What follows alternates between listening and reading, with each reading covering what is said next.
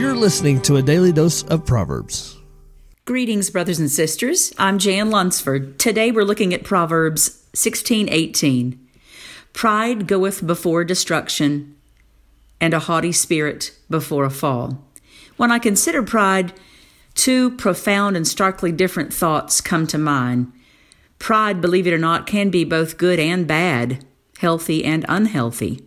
As children, we take pride in a parent's praise after we clean our room as instructed.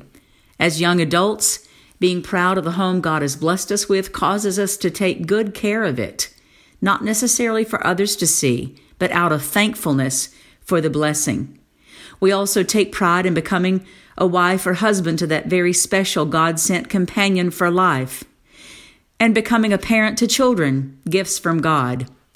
In our later years, we reflect on decades past and are proud to see our children and their children following Christ. All of these are examples of good pride. But what about the bad, the dark side of pride? Pride that can cause us to make bad decisions, landing us in places we never should have been, and sometimes resulting in irreversible consequences. Consider finances. Will Rogers said, too many people spend money they haven't earned to buy things they don't want to impress people they don't like. So, what is healthy pride, or is there such a thing? Pride and Prejudice author Jane Austen said, Vanity and pride are different things, though the words are often used synonymously. A person may be proud without being vain. Pride relates more to our opinion of ourselves, vanity, what we would have others think of us.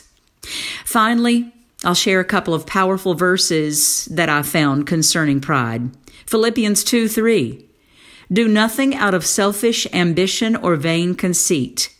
Rather, in humility, value others above yourself. And Romans 12 3. For by the grace given me, I say to every one of you, do not think of yourselves more highly than you ought but rather think of yourself with sober judgment in accordance with the faith God has distributed to each of you. Seek out God's stored up blessings for you and your family. Put pride to flight by learning to practice humility. May God richly bless your day.